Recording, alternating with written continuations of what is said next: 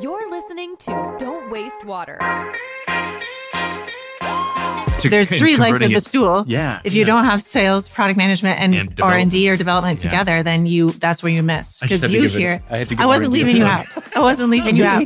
But you hear things differently than I'll hear things, Yeah. which is why when we're together, understanding that problem and how we work to solve it. we complement each other quite well. Hello, bonjour, and welcome to the Don't Waste Water podcast. We have four KPIs that our team is judged on. One is IP.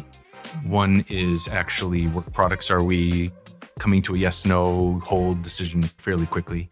But then also personal development and safety. So it's not just about having a safe space to create innovation and be creative. It's also about you as a person. Where are you headed in your career and, and how can you align the company and the person together? And if you achieve all those things, magic happens. Mm-hmm. I'm your host, Antoine Walter, and in today's episode, I'm delighted to welcome Ann Perreault and Joshua Griffis as my guests. Understanding the customer problem, you don't typically get the the problem defined in the first answer they give you. And oftentimes companies can be quick to take that problem and start to develop a product to solve it and not realize some of the other barriers and challenges along the way.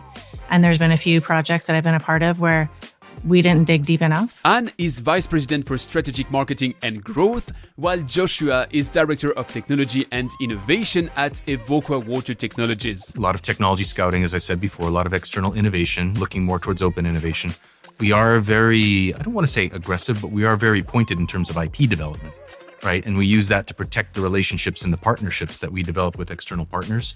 And there is a significant footprint internally for, again, internal product development. So new and next generation products, value analysis, value engineering, taking the products that we have in our portfolio and evolving them. As we recorded this at this year's Blue Tech Forum, Evoqua was still in its merger process with Xylem, while today, as I release this, both companies are happily married, so I guess I can repeat last week's intro and say they also want to solve water. Actually, this is not the only link between last week's conversation with Max Storto from the Xylem Innovation Labs and this week's deep dive with Ann and Joshua. Indeed, in just a minute, we'll delve into a paradigm shifting model we touched on last week open innovation. To ensure we have a common understanding of the term, open innovation fundamentally alters how companies think about their innovation process. If you remember my conversation with Glenn Visevich from Veolia, he defined open innovation as innovation that's not closed. We had a good laugh, still, it's true. The idea is to break open the former R&D silos to enter the age of porous boundaries and shading frontiers where external ideas and technologies flow into the organization and internal ideas flow out into the broader ecosystem. Long before this got to be a thing in the water sector, we've seen companies like Procter & Gamble flipping their R&D approach to connect with external innovators. They sourced ideas from around the globe leading to breakthroughs like the Swiffer. To take a more techie reference, consider how Apple's App Store empowers an army of developers to build upon iOS, creating value for both Apple and the broader user community. It's a win-win scenario, optimizing resources and accelerating market-ready solutions. But why is this a pivotal discussion for the water sector? Open innovation could be the key to unlocking new technologies, sustainable practices, and financial models that address pressing water issues. You know, the ones that just got evaluated as a multi trillion dollars business opportunity by CDP. If you missed that one, go check my YouTube channel for more. But for you listening to this, why does all of that matter? Well, companies that successfully adopt open innovation practices could leapfrog in growth and impact. They could be faster to ride trend waves, have more efficient use of their capital, put technology adoption on steroids, and if you're a regular of that podcast, you know how that's the game changer. Hence, if for sure everything can't be painted in pink, and silver bullets still don't exist, getting a glimpse of the way Evoqua leveraged open innovation strategies to inspire your own innovation approaches is quite a generous gift from Ann and Joshua, which really didn't hold back when it comes to sharing. You'll leave this episode understanding the vital metrics and benchmarks to assess open innovation opportunities, as well as actionable tips for investors, in house strategists, and entrepreneurs keen to leverage this model before it becomes an industry norm. Remember, if you appreciate the value shared today and for free, you can help me out tremendously by sharing this episode with a friend, a colleague, your boss, or your team. If you're new here, make sure to subscribe. I insist, It's entirely free and it helps me to keep getting incredible guests on that microphone. Last word before we take off if you're in New York on the 19th of September and you like free sharing of incredible water value, you may want to join the Rethinking Water conference at the Forum at Columbia University. The link is in the description, and I'll be there the entire day to record some more interviews. Come share a recycled wastewater beer with me in the evening, and I'll meet you on the other side. This podcast is brought to you by GF Piping Systems. Hi, Ann. Hi, Josh. Welcome to the show. Hello. Hello, Antoine. Two on one. That's an unusual setup, but you promised to be kind. I'm sure you will. Good ratio in our favor, right? Yes. I have a tradition on that microphone before we jump into the real topic, which is to ask you a postcard about the place you're usually at. So, what can you tell me about the place you're working, living, which I would ignore by now? I come from the central US, Minnesota. It's a very diverse climate, right? We've got very cold and very tropical temperatures. The postcard in your mind has to be both summer and winter if you're thinking about Minnesota. I would add to that, we are known for our 10,000 lakes. So, water is a very important and accessible resource where we are. But I also think that my passion for what I do comes from also the appreciation of what we have there. Similar story for you? Somewhat. I live in a town called Ashburnham. It's uh, about an hour west of Boston in Massachusetts, and it's a pretty small town. Good schools, right? I have two daughters, but I like it because it's pretty sparse, a lot of trees, four seasons. It's just a, a nice place to live. So, you are both representing Evoqua today. Can I just ask you like the elevator pitch to your roles before we jump into the big topic? I lead our strategic marketing and innovation within what's called our APT. Uh, so it's our advanced products group. Evoqua is made up of both a significant service organization that is very technology agnostic, but innovative in problem solving. And then the product side of that is really driving innovation and solving problems across source, process, and wastewater, drinking water as well. My role, Director of Technology and Innovation, my team does a lot of technology scouting on behalf of the ISS segment. So, again, integrated solutions and services, like you had referenced before, Ann. And much of what we do is to go out and find those technology agnostic tools, the new and up and coming tools that our organization isn't currently using today, and then to bring them into the segment, introduce them to the segment, test them, evaluate them, and try to get them into the hands of our commercial stakeholders. So, you're looking for innovation outside of what you're doing today? External framing, yep. Absolutely. With, Interesting. with an eye to the internal, right? We have specific technologies that we use today. And oftentimes, when you can interface two technologies, you can get something that's better than either when you put them together. And where do you pick that technology? Is it universities, startups, other companies? In terms of framing, as you were saying before, Ann, our company has a two segment structure. One half of our company focuses on products, the other half f- focuses on solutions and services, right? Mm-hmm. Within that solutions and services segment, there are defined customer verticals. For example, microelectronics or the oil and gas and energy industries. Each of those individual groups has key stakeholders who come back to us and define their need statements. And so when we are going out and looking at technologies, it's usually framed through the lens of the customer as provided to us by our internal Exactly. stakeholders. Yeah. And then as technology scouts, we take our unique perspective, our unique lens, and we go out and we scan for technologies that are a fit. With the one caveat that we tend to refine more to later technology, later stage technology readiness level offerings. So things that are in academia, certainly worth noting, but things that are farther along in their commercial journey, they tend to be the preference for us. So, when you say TRL, do you have a specific target as to which you start to pick it? Yeah, I'd probably say TRL six to seven is like the threshold. And like anything, you probably want to have a portfolio of technologies where some are newer, some are later stage, and some are truly advanced and fully commercialized. And we try to take a similar approach to that. So, how do you interface? Do you often work the two of you together? How does that work? So a, a couple of different ways. As we look at how we advance and how we invest in R&D and innovation within the company, part of that process is also looking at partner and opportunities outside of our company, right, for advancement in technology and innovation. So there's an ongoing and constant relationship of understanding I think in terms of even what we prioritize, what we look at, understanding the strategy, where what customer problems are we trying to solve, where do we have opportunities for growth, and then also just continual cycle and feedback with regard to the learnings and the feasibility studies and what they bring back mm-hmm. is helpful to us in terms of which direction are we going to go for investing internally or investing externally to achieve what we're targeting.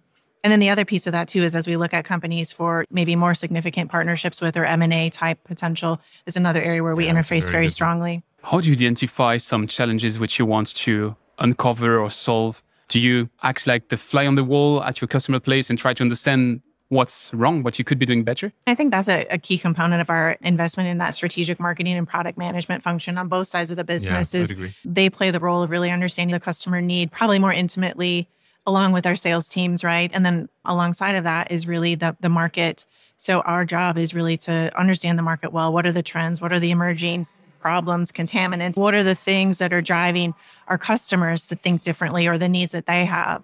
And that really helps us prioritize where we're focusing. Maybe it's opportunistic, it's probably much more on purpose and with focus and intent. We've, especially I think in the last couple of years, I think really even honed yeah. in on from a vertical market perspective to what applications can we really solve so that we can scale the business and we can, from a cost standpoint, profit standpoint, but also impact for our customers is really have a proven solutions and, and capabilities. Yeah. You have to have a starting point, right? Right. Yeah. I'm sure neuroscientists would really hate me for that question, but you have this image of the left brain is creative, the right brain is analytic. I know it's not true, but we were actually just discussing that we were. the other day. Yeah. But I left brain, right brain? Ann's left-handed, I'm left-handed. and I'm right-handed. Makes me both. It makes me both. I think honestly, it is a mix of both to be successful in anything with innovation, anything, even strategy and, and growth is having both the ability to analyze and be analytical about what's happening and be thoughtful about even the pace of change, right? And if the framework and the structure is in place to really support where you go. But the creative side of it is that's the fun side. And I think the side also that is if you don't have a strong enough opportunity to think outside the box and be creative, yeah. you maybe miss opportunities for real breakthrough. You need an environment, right? You need to create a, a, place, a safe space for innovation. And that's one of the really nice aspects of the, the technology and innovation function, right? We truly bridge engineering, which is the repeated application of a technology to a specification, with the creative landscape, right? The new and, and next, the art of what's possible, right? We have to mm-hmm. go find that and find the bridge and make the two match. And that's where you have the left and the right brain the creative and the engineering. Is that what makes you Evoqua's Inventor of the Year? I'd say that's probably part of it, right? We, uh, like I was saying before, we have a very safe space, right? So as we see customer problems, it gives us the opportunity to solution. And the like the inventor of the year metric is based off of invention disclosures, pre-patent filings that build up into provisionals, which later build up into proper patent filings. So in my role and with my team, we have the opportunity to look at many different verticals, many different domains, and we take the technologies and we're connecting them. That comes with a lot of ideation. And that ideation becomes the seed of invention, and invention turns into patents, which found the basis of competitive advantage. So I'm fortunate. I have a fantastic team around me. And because we're able to cover so much ground, that kind of is what enabled it. Let's try to put Evoqua on the map, if you will. Mm-hmm. From my research, 82% of your revenue are US based. Mm-hmm you crossed the Atlantic to be here at the Blue Tech Forum in Edinburgh. You're you exploring new fields, or what's your perspectives in terms of future development? I think it's a great question and probably also misrepresents the true footprint that Evoqua has uh, globally and the impact that we have globally. Our ISS business, the services side of the business, is a North America based business. And so that is where you see that 82% and, and, really heavy driver of that revenue. But if you think about our products business, that is much more evenly dispersed in terms of global footprint, a strong presence here in what we call the EMEA region. So, right, Europe, Middle East, Africa, as well as in our APAC. So if you think about APT, the product side, I can't tell you that it's a third, but we are certainly much more balanced in terms of that revenue. How do you roll out those products in those regions? Do you go to the big EPCs and they would then integrate and somewhat distribute for you? Or how, how do you do? Our go to market strategy is really a strong channel strategy. So we have channel partners, system integrators, you know, OEMs that we work with across the mm. globe, really, that are a part of that strategy for us.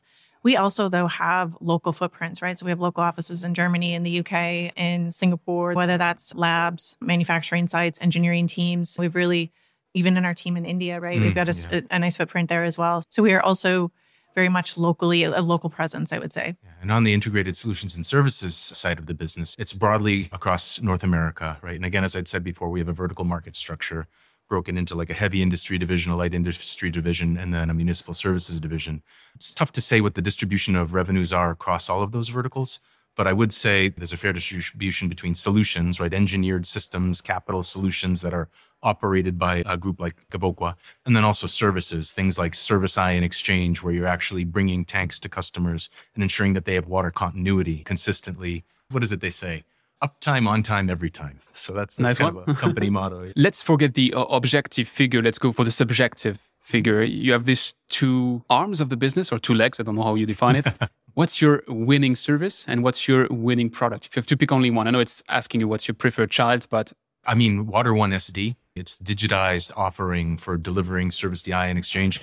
That's been a heavy hitter for us, both in terms of revenue and margins. And it's a very profitable business with a you know, pretty novel business model. It's a digitization of a service offering that allows you to maintain that continuity. So if I had to pick one across the segment, that might be it.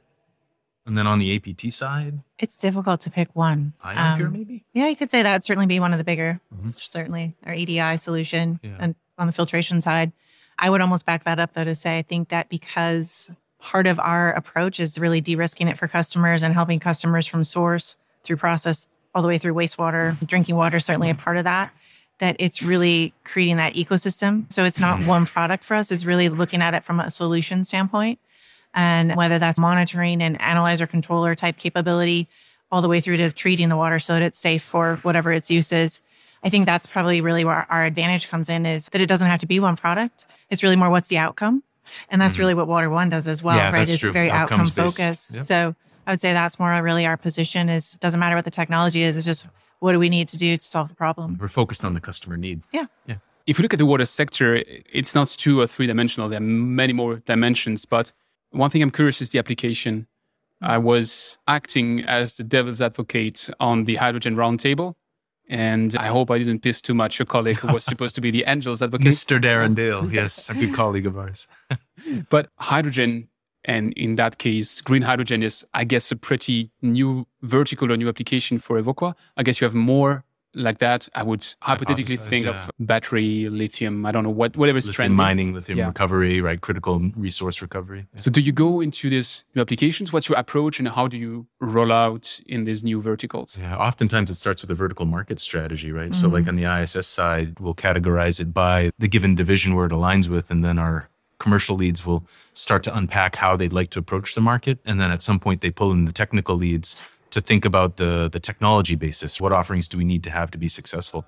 Green hydrogen is a good one because we have a whole portfolio of technologies that can address the water treatment requirements of a green hydrogen electrolyzer. Mm-hmm. Anything from the front end, where you might be taking in a groundwater source or a municipal water source, all the way through to the ultra pure step, where like a mixed bed deionization or a, an Ionpure CEDI module might be appropriate. But how do you decide on the right surface of offering? Because you could say, I go into the PEM electrolyzers and then I need to find the critical resources or even do the electrolyzers myself. Or you say, wait, the critical component is the water. We have an expertise in that. Yes. Let us put together the, the ultra pure water loop. And then the customer need that comes along with it. So there's often a specification, you Okay. know, like what is the critical need for the customer that defines the treatment coming upstream.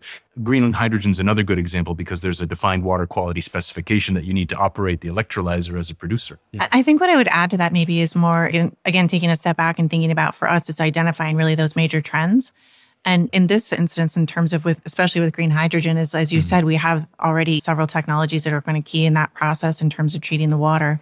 And so I think for us, it's difficult to be bleeding edge, right? It's difficult to be on the edge of things. So it's really finding those major trends and then getting ingrained into that and being a part of the solution, a part of the process that helps really drive that forward. Because I know there's a lot of excitement, especially around green hydrogen, but that's not going to happen overnight. That becomes the major source of energy or that it ever will be. But it's certainly a very compelling when you look at the renewable, right? And the demands for the, the drive to carbon neutral or net zero is um, pretty critical that, that solutions and technologies like that continue to grow. We have been in power, oil, and gas for some time. And so this is just a natural transition for us to continue to evolve into what's next. It also frames our technology scouting lens too, right? Mm-hmm. So we go in and we define the need, we know where we want to go. What do we need to be successful in terms of the technologies that we have today versus the ones that we might need in the future? So there's another aspect to it, like a chronological trajectory, as it were. Can we take a, an example, maybe earlier stage, maybe your next vertical? Not that I want you to disclose me something mm. which mm. you would not be ready to, but I guess you're making big bets based on the macro trends. Mm-hmm. Can you give me one which you wouldn't have fully developed yet, where you would be in the process? Maybe some themes, like, for example, renewables is a place, renewable energy is a place where mm-hmm. we're beginning to ramp up. And emerging contaminants, we've developed a lot of IP and taken a good hard look at the space. So we feel like we have a pretty good understanding of what it'll take to be successful. And then just the enablement of, of offerings, service offerings or technology offerings. That's the next phase in the evolution of any of those verticals. Yeah, I would agree. I think it's more the problems that the verticals we serve today are facing and how that's changing in the landscape for them. And, and many companies, even here this week, have been talking about not just net zero, but net positive in terms of water and water impact. And you look at the balance of that carbon neutral and then also net zero, net positive. There's some big challenges that Yeah. I think all of us as technology companies are going to be thinking about. Even the concept of net water positive is such Mhm. an interesting one. What does net water positive represent? It's not just replacing the water that you take in, it's actually that you're also finding a way to generate water. Mm-hmm. It's just food for thought. I think you were the first sustainability report where I found this concept of the footprint, the handprint, and what you do mm-hmm. beyond that. I was preparing for a conversation with Lisa Marshuka, mm-hmm. and that's how I got to read that report. And since then, you had a positive influence on that sector. I don't know if you're the one which had the influence on the others, but to me, you were the first mover. So I will credit as a you that company, influence as a company. company. Yeah, I think we all have that. We need to own that, right? That we're not just a technology company and helping customers implement solutions, but we need to. And I think that handprint footprint was really a critical turning point for us in terms of our commitment to sustainability as well. Yeah, it's our fourth corporate value. So it was recently instituted as one of our corporate values. And it, there's even some incentivization around it also, right? Like, and that's our way of backing up the talk. You define how your process to innovation has a lot of external components. Mm-hmm. And I looked a bit into your numbers and I found that you were spending 0.9% of your revenue on R&D. Mm-hmm. Those are the figures for 2021, 2022. I rounded it, so it might be 0.89 or 0.91, but let's say 0.9%. I also looked at what Paul O'Callaghan had in his thesis, uh, Dynamics of Water Innovation, which is then a bit more historic figures, and mm-hmm. he had 1.6% on record. So I would say you are between this 1 and 2%, which makes you a middle of the pack in this mm-hmm. industry. Yeah. There are some which are spending less and a few which are spending more, mm-hmm.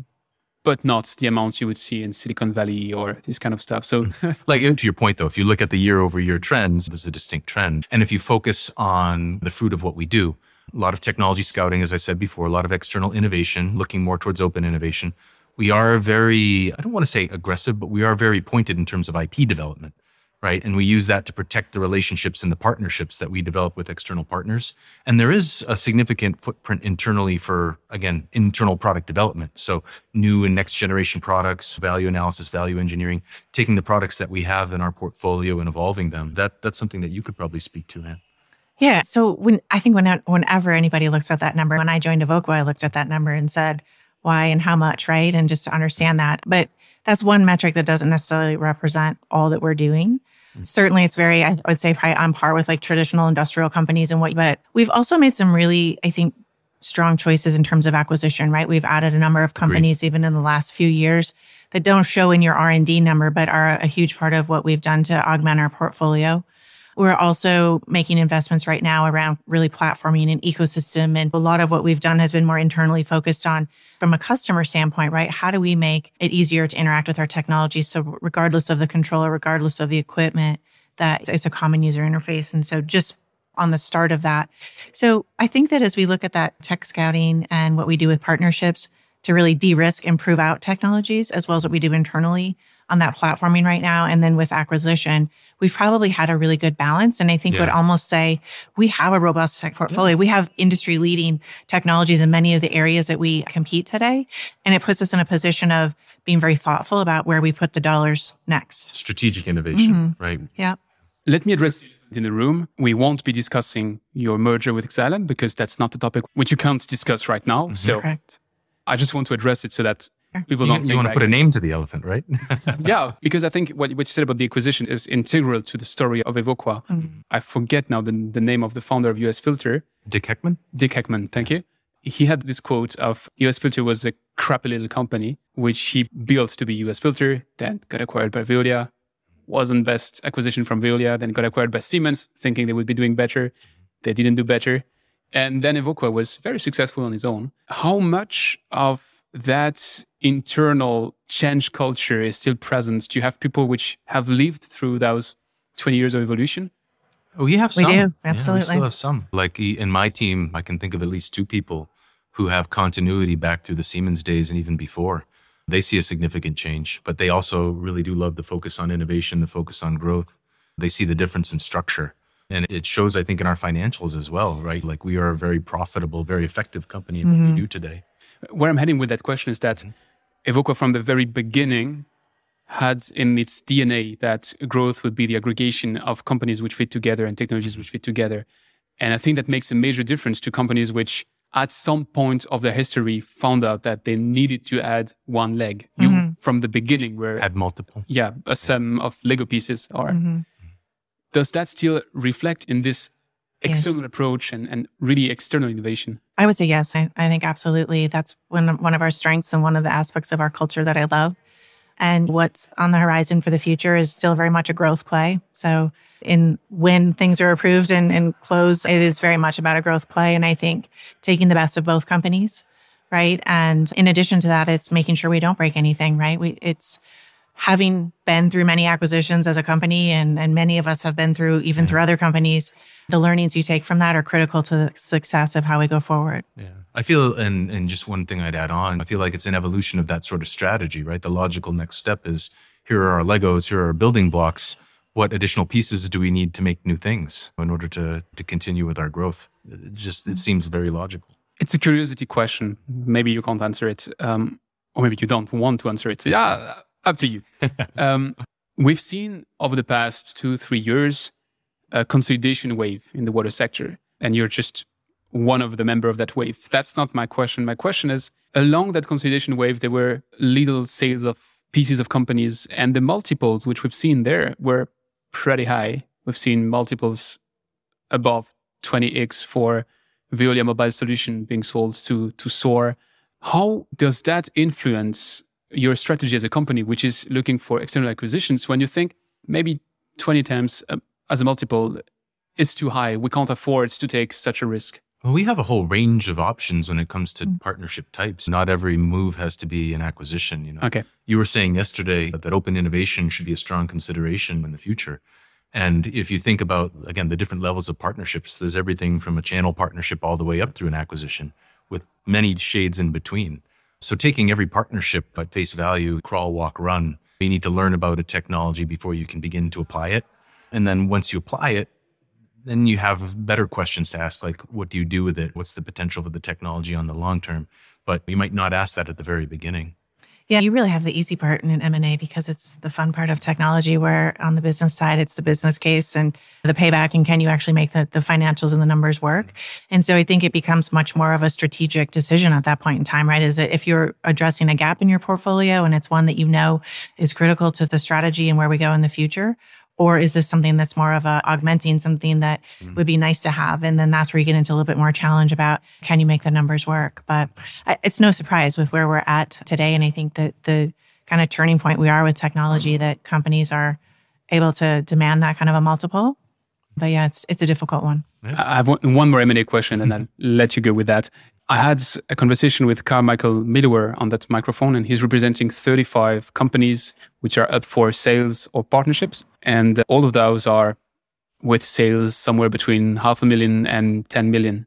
Mhm. And it's a size of company which has big difficulties to find someone who's ready to acquire them or team up with them or do a partnership with them. Is it a size of company where you as Evoqua could be working with? When you say working with, do you mean working with towards an acquisition or do you mean working with in Any terms kind of shades you just described. I would say that they, they would fit a company like that might fit the profile of an evaluation. Oh, for sure. An evaluation or a partnership. Sometimes companies that size for us, it's that strategic partnership for both of us can work better. We don't slow them down, but we have some sort of an agreement in terms of how we go to market. So I think it's really, I wouldn't say size of company has an impact initially on the evaluation or what we consider, but certainly an acquisition for some a company that size would probably be a little unless we've done some tuck-ins in the Yeah, services side yeah. where if it's something that's regionally, technically, something that's a strategic fit. A big part of, I think, just, you know, commercial activity in general is risk, right?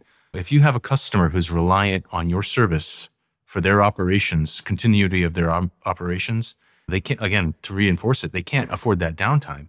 So much of what we're trying to do is de risk the offer. And if you have a new technology provider who might have a noble technology that has a great treatment effect, but doesn't have as much information on stability, longevity, and, and then continuity of operation, and you then integrate it or implement it, that is a risk to your customer. And you have to balance that against the magnitude of the effect. Like, what am I actually accomplishing with the technology? And we always, being innovation forward, it's something that we have to keep in our heads and not get ahead of ourselves because we need to put the customer first. the rate of change, right? Yeah. The, the pace of innovation and technology is at a, a rate we've not seen before. But for our customers to actually adopt, especially if it's new and a different approach, um, it, it takes time. You both mentioned innovation and impact. So I need to ask you, what's your definition of innovation with impact? It's a couple of different things, right? So for us, it's very much we are a, a, water technology company, right? So we are looking at this many of the challenges that the world is thinking about in terms of scarcity, in terms of clean water quality, things like that. And so for us, innovation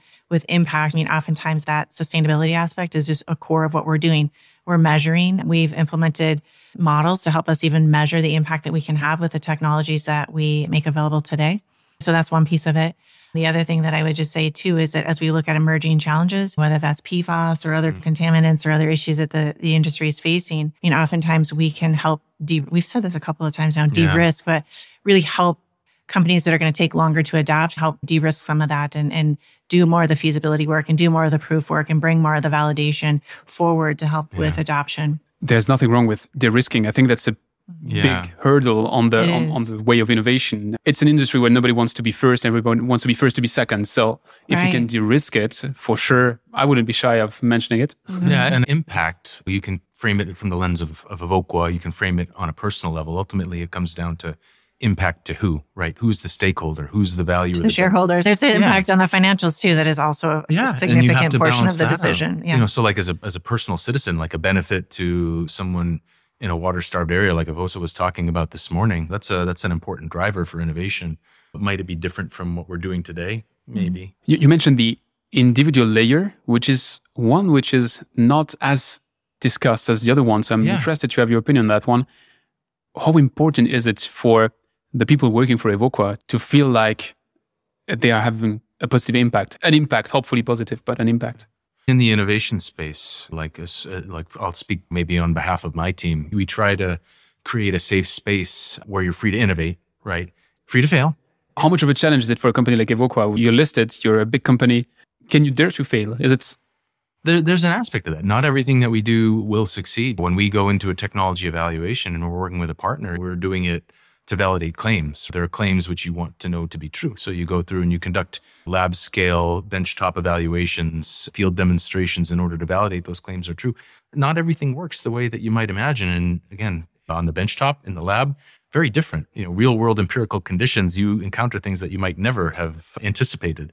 So failure is almost an understood, I would say. The intent is to fail fast. Yeah, fail fast or learn fast. Learn fast. Learn but fast. yeah, it's I couldn't understand the two sides. Honestly, I had the conversation yesterday with Veolia, who said at their scale, fail fast is no longer really an option. You you have to be a bit safer because, yeah, a lean startup is a cool concept, but maybe not if you're the largest company in the world. When I'm hearing you mentioning failing fast, innovation, yeah. external, you're on the product side, you're on the strategic marketing side. If I put all of that together and I try to put a buzzword at you, that's growth hacking. I noticed that. Yeah. that term, you'd mentioned it before, right? And scale is relative, right? Like oftentimes what we do is the interface, it's the bridge between the external and the internal. And external companies, small companies, startups are incentivized to have velocity, to, to proceed quickly, fail quickly.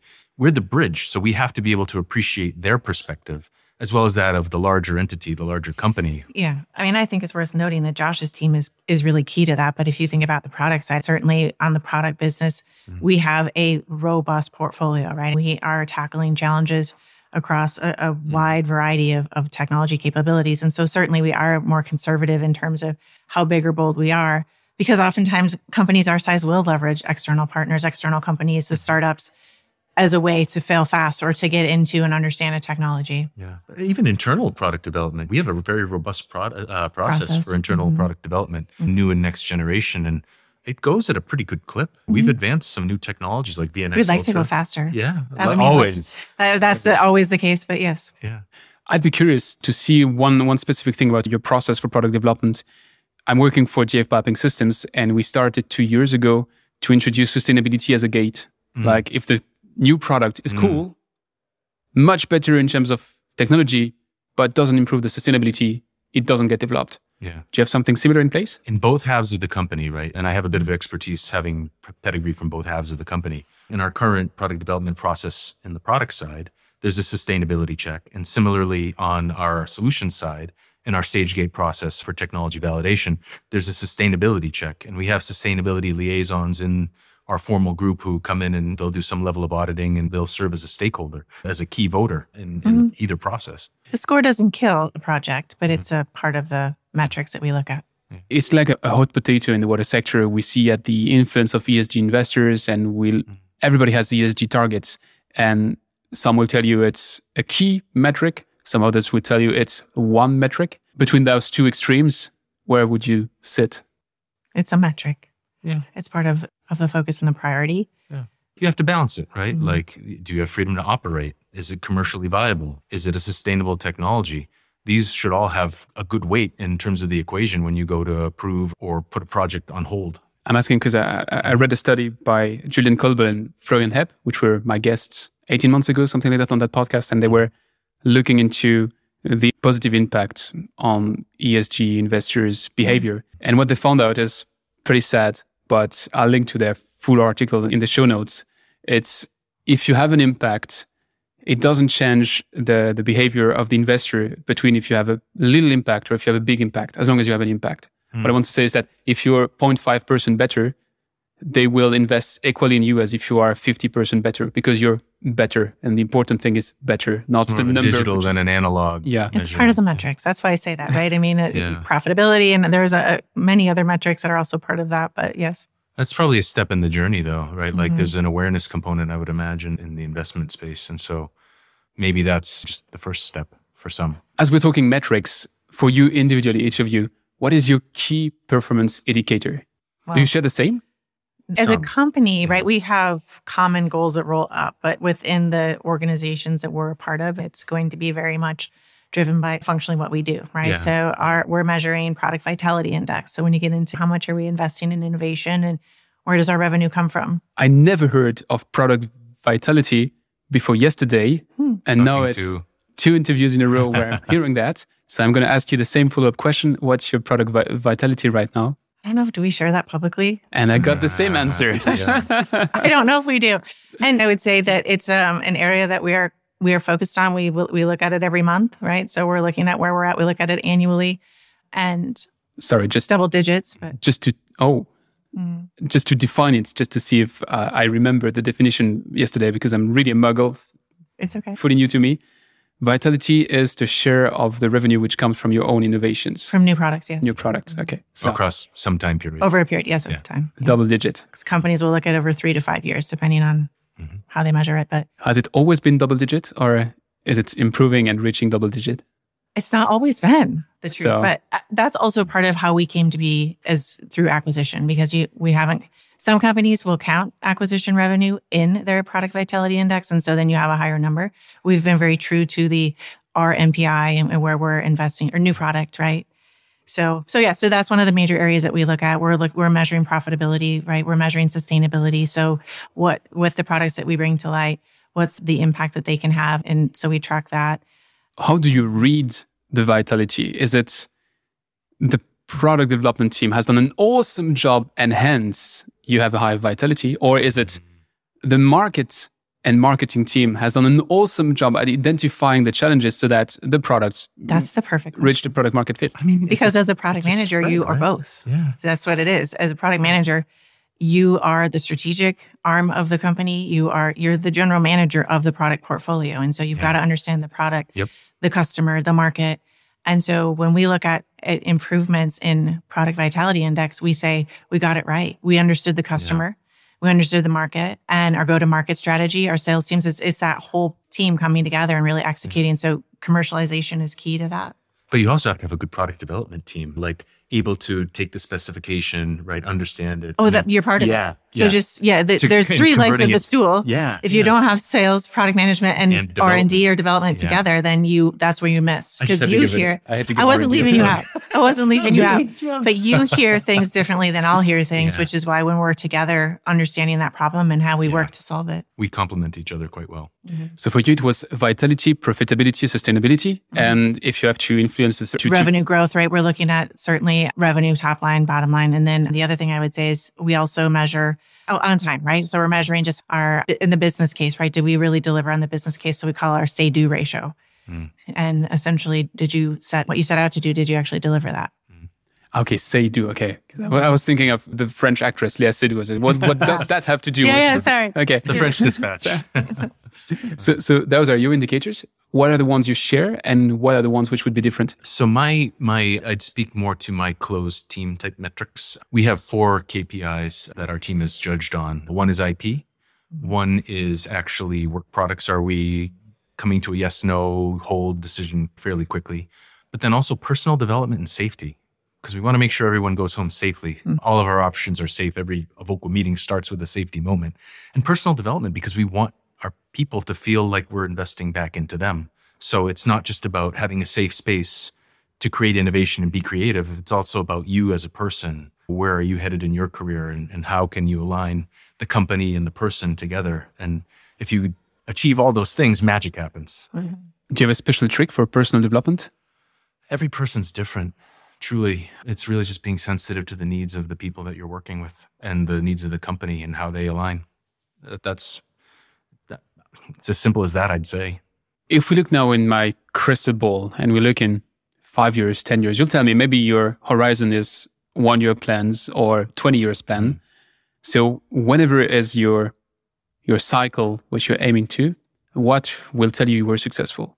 So I don't have a time frame around what how I look at that right now. We're on a at a very interesting point in time in terms of an integration that's in, in a pending integration. But I would say for Because there's an elephant in the room or yeah, is there an elephant in the room? I don't see it. Uh, no, but I think for us, we've got significant plans in terms of our growth. And when I think about me and my role in that, I've got a, a long term view of of how that goes. And so I'm very committed and passionate about this industry. So I think we've got a lot that we can do in terms of how we enable our customers to be successful. So I know that's a very vague answer to a specific question, but I think it's probably the right answer for right now with where we're at in our journey. fully understand. On my side, we've done quite a bit of evaluation. We've looked at many. We've got some partners that we're working with that we think are very unique and mm-hmm. special. So the idea that some of them may come to fruition and we may actually be conducting commercial activities together would be a wonderful outcome. Yeah. Anyone you can mention? You know, I tried. it was worthy. It was a pleasure to have that deep dive with you. Thanks a lot for the openness. I I know that there are topics which you will be able to cover next year and in two years. I don't know how long hmm. this kind of process takes. We've seen that for the other big merger, it took some time and it's not fully done. So, Yeah. I, The, these activities always do take time, right? yeah. Two big entities reconciling into one. Yeah. And I guess you really want to make it right Exactly. yeah. Because the integration is going to make the big difference. I know I've made lots of jokes about the the synergies, which are always painted in pink, but on this one, it's not often. Um, my opinion was positive, so for what it's worth. But No, it is. And- I and- think that's the general reaction from the industry. It's very exciting for all. and that might be the better definition of success you know it's looking at the prospects for the you know the final the final entity that results I propose you to switch to the rapid fire questions.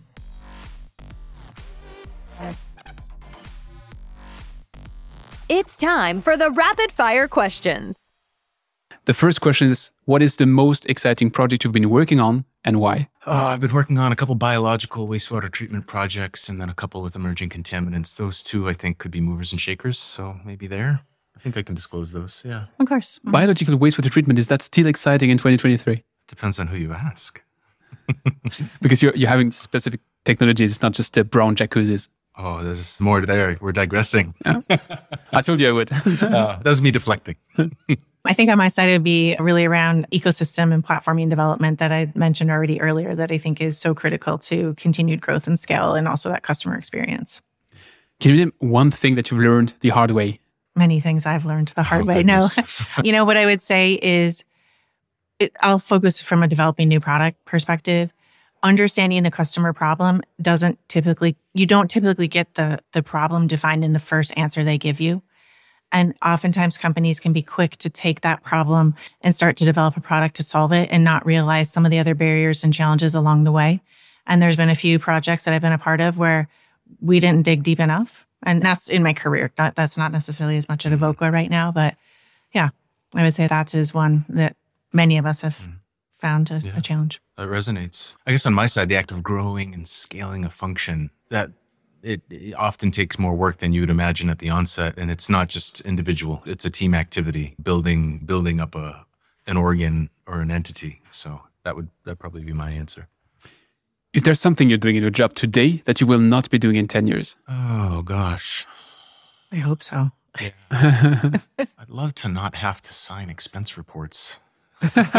I love not to have to make expense reports. Yeah, yeah. Have someone else file my expense reports. That'd be great. I think some of the things I think about are more back office, right? Data and just how we leverage data today. Certainly, that's a really fast changing and evolving, I think, both how we operate externally and internally. And so, those are some of the things I'm sure in 10 years will be much different and much easier.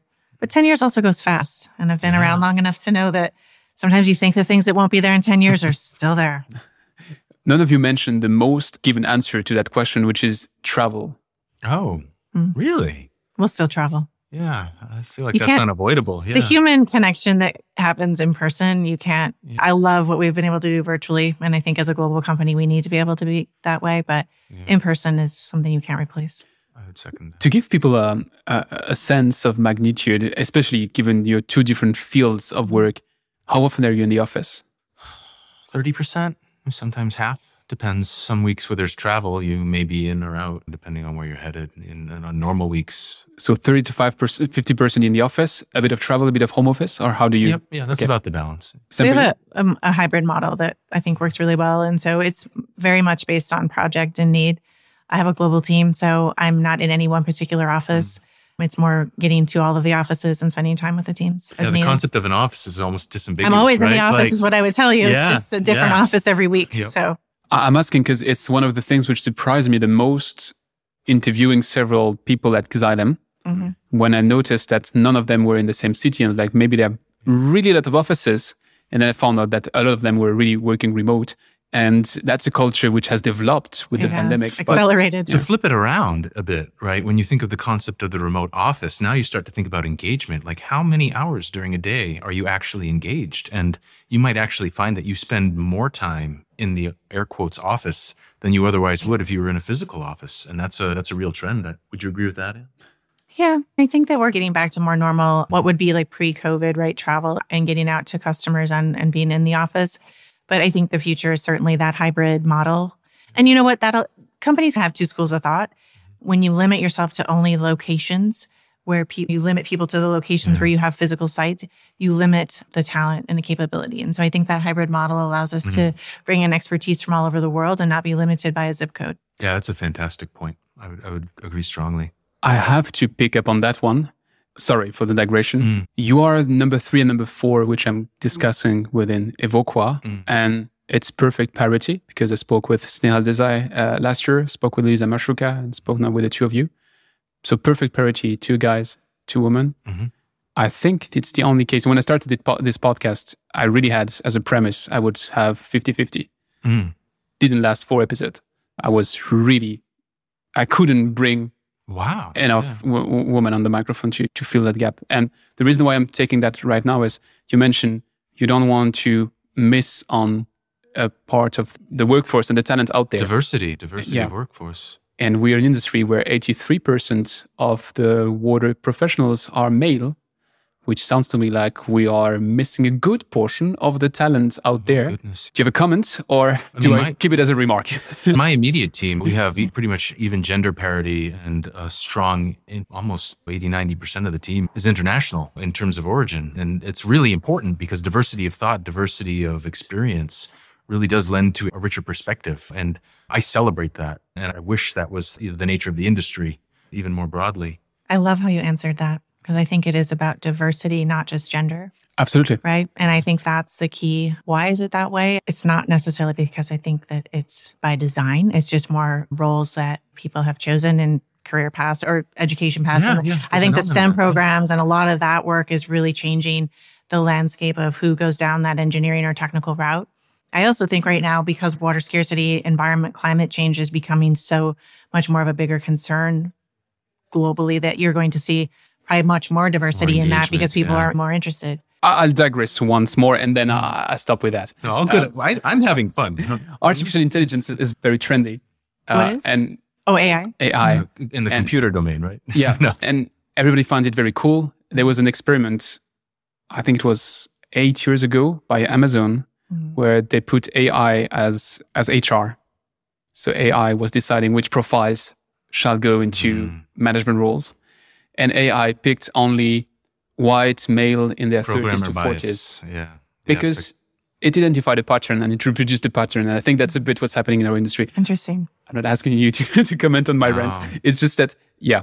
Um, Image analysis, right? Like in hospitals, they implemented deep learning, AI and deep learning, and they found that some of these AI computers were able to identify race just simply based off of maybe bone structure, but there are details in x rays that could differentiate with high levels of accuracy. That's mm. a bit staggering if you think about it. But that resonates with what you were saying about the human interaction. We're still human beings. We need to travel, we need to see people, and we need to have in the flesh meetings mm-hmm. to, to have human mm-hmm. connections. So, and I'm closing my digression. Sorry to have taken you very far away.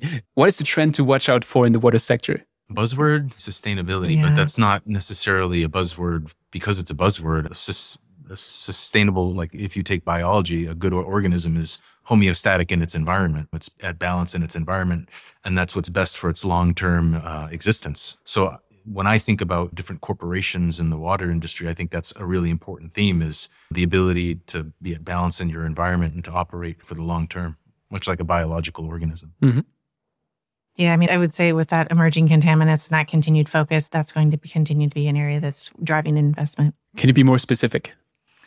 I could certainly be more specific. I think if you're thinking about anything in terms of biological, right, or, or chemicals in the water, um, as well as, and of course, like the micro contaminants and plastics and metals. And I, I, I think those are going to continue to be areas that, I mean, we've only just begun to, right? If you don't have the regulation and the mandates and the, the funding there to address mm-hmm. it, um, it's a growing problem that that needs focus. And it's fascinating that people are paying more attention to their water quality mm-hmm. across so many of those different axes, right? Like the presence of emerging contaminants or plastic solids, whatever it may be, just the anthropogenic effects that are affecting our water quality. I had that conversation a while ago with Megan Glover from 120 Water about the fact that if you take a cereal bar, you know exactly what's inside. Mm. If you're taking a glass of water, it's water and you don't know what's inside. Mm. So it's coming. But uh, the reason was to, to, to be a bit more specific is that usually there's a very different definition on emerging contaminants depending on which side of the Atlantic you are and uh, it's often PFAS in North America, and it's often micropollutants and endocrine mm-hmm. disruptors in Europe yeah. because of the way regulations has Re- been set. Just regionality, yeah. like different focus areas for different cultures. It's fascinating. When you look on the treatment side, right, from a dis- even a disinfection lens, you think about when, why I say bio- biological issues, right, is that the way we would have treated maybe water with a chemical solution is not now the only way you have to then bring in UV or mm. other treatment applications because of the superbugs or just other things that are in the yeah. water. And so I think it's really staying ahead of that curve and how do we bring the right technologies to solve for those? If I instantly became your assistant, you can delegate me one task and I can't promise I'll do it, but still you can try. What would you delegate to me? I think I queued that one up already. Expense reports, wow. my friend. no. I would go down the track of I'm more of an industry analyst and bringing back more insights. And I think that for us, as we look at those major market trends and are formulating strategy, especially where we are in terms of like yeah. a new company, new vision for the future, be really, I think, digging further into that as well. Yeah, truthfully, marketing would be one area because so much of what a technology group does is engineering focused. It's like the innovation and the creativity associated with the application the problem. And it's a com- oftentimes a completely different skill set to to share awareness and knowledge and to convey the understanding of what you're doing and why it matters. So mm-hmm. I feel like that would be a, a, very unique niche that you you could fill.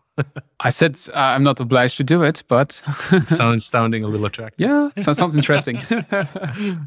Last question: We have someone to recommend me that I should definitely invite on that microphone as soon as possible.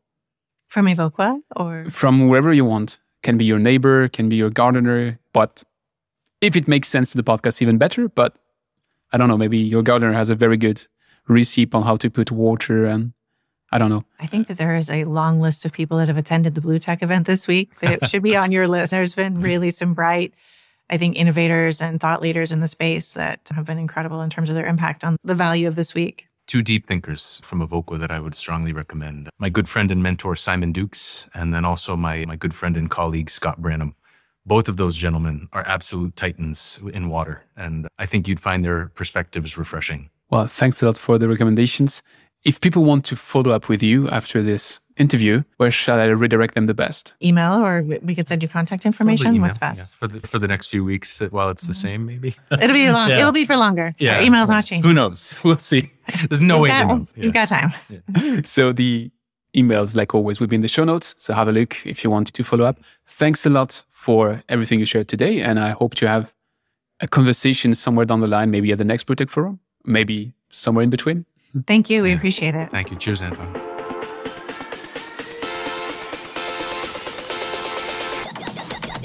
Thanks for listening to Don't Waste Water. This podcast was brought to you by GF Piping Systems. Loved this episode? Head over to Apple Podcasts to subscribe, rate, and leave a review. See you next time.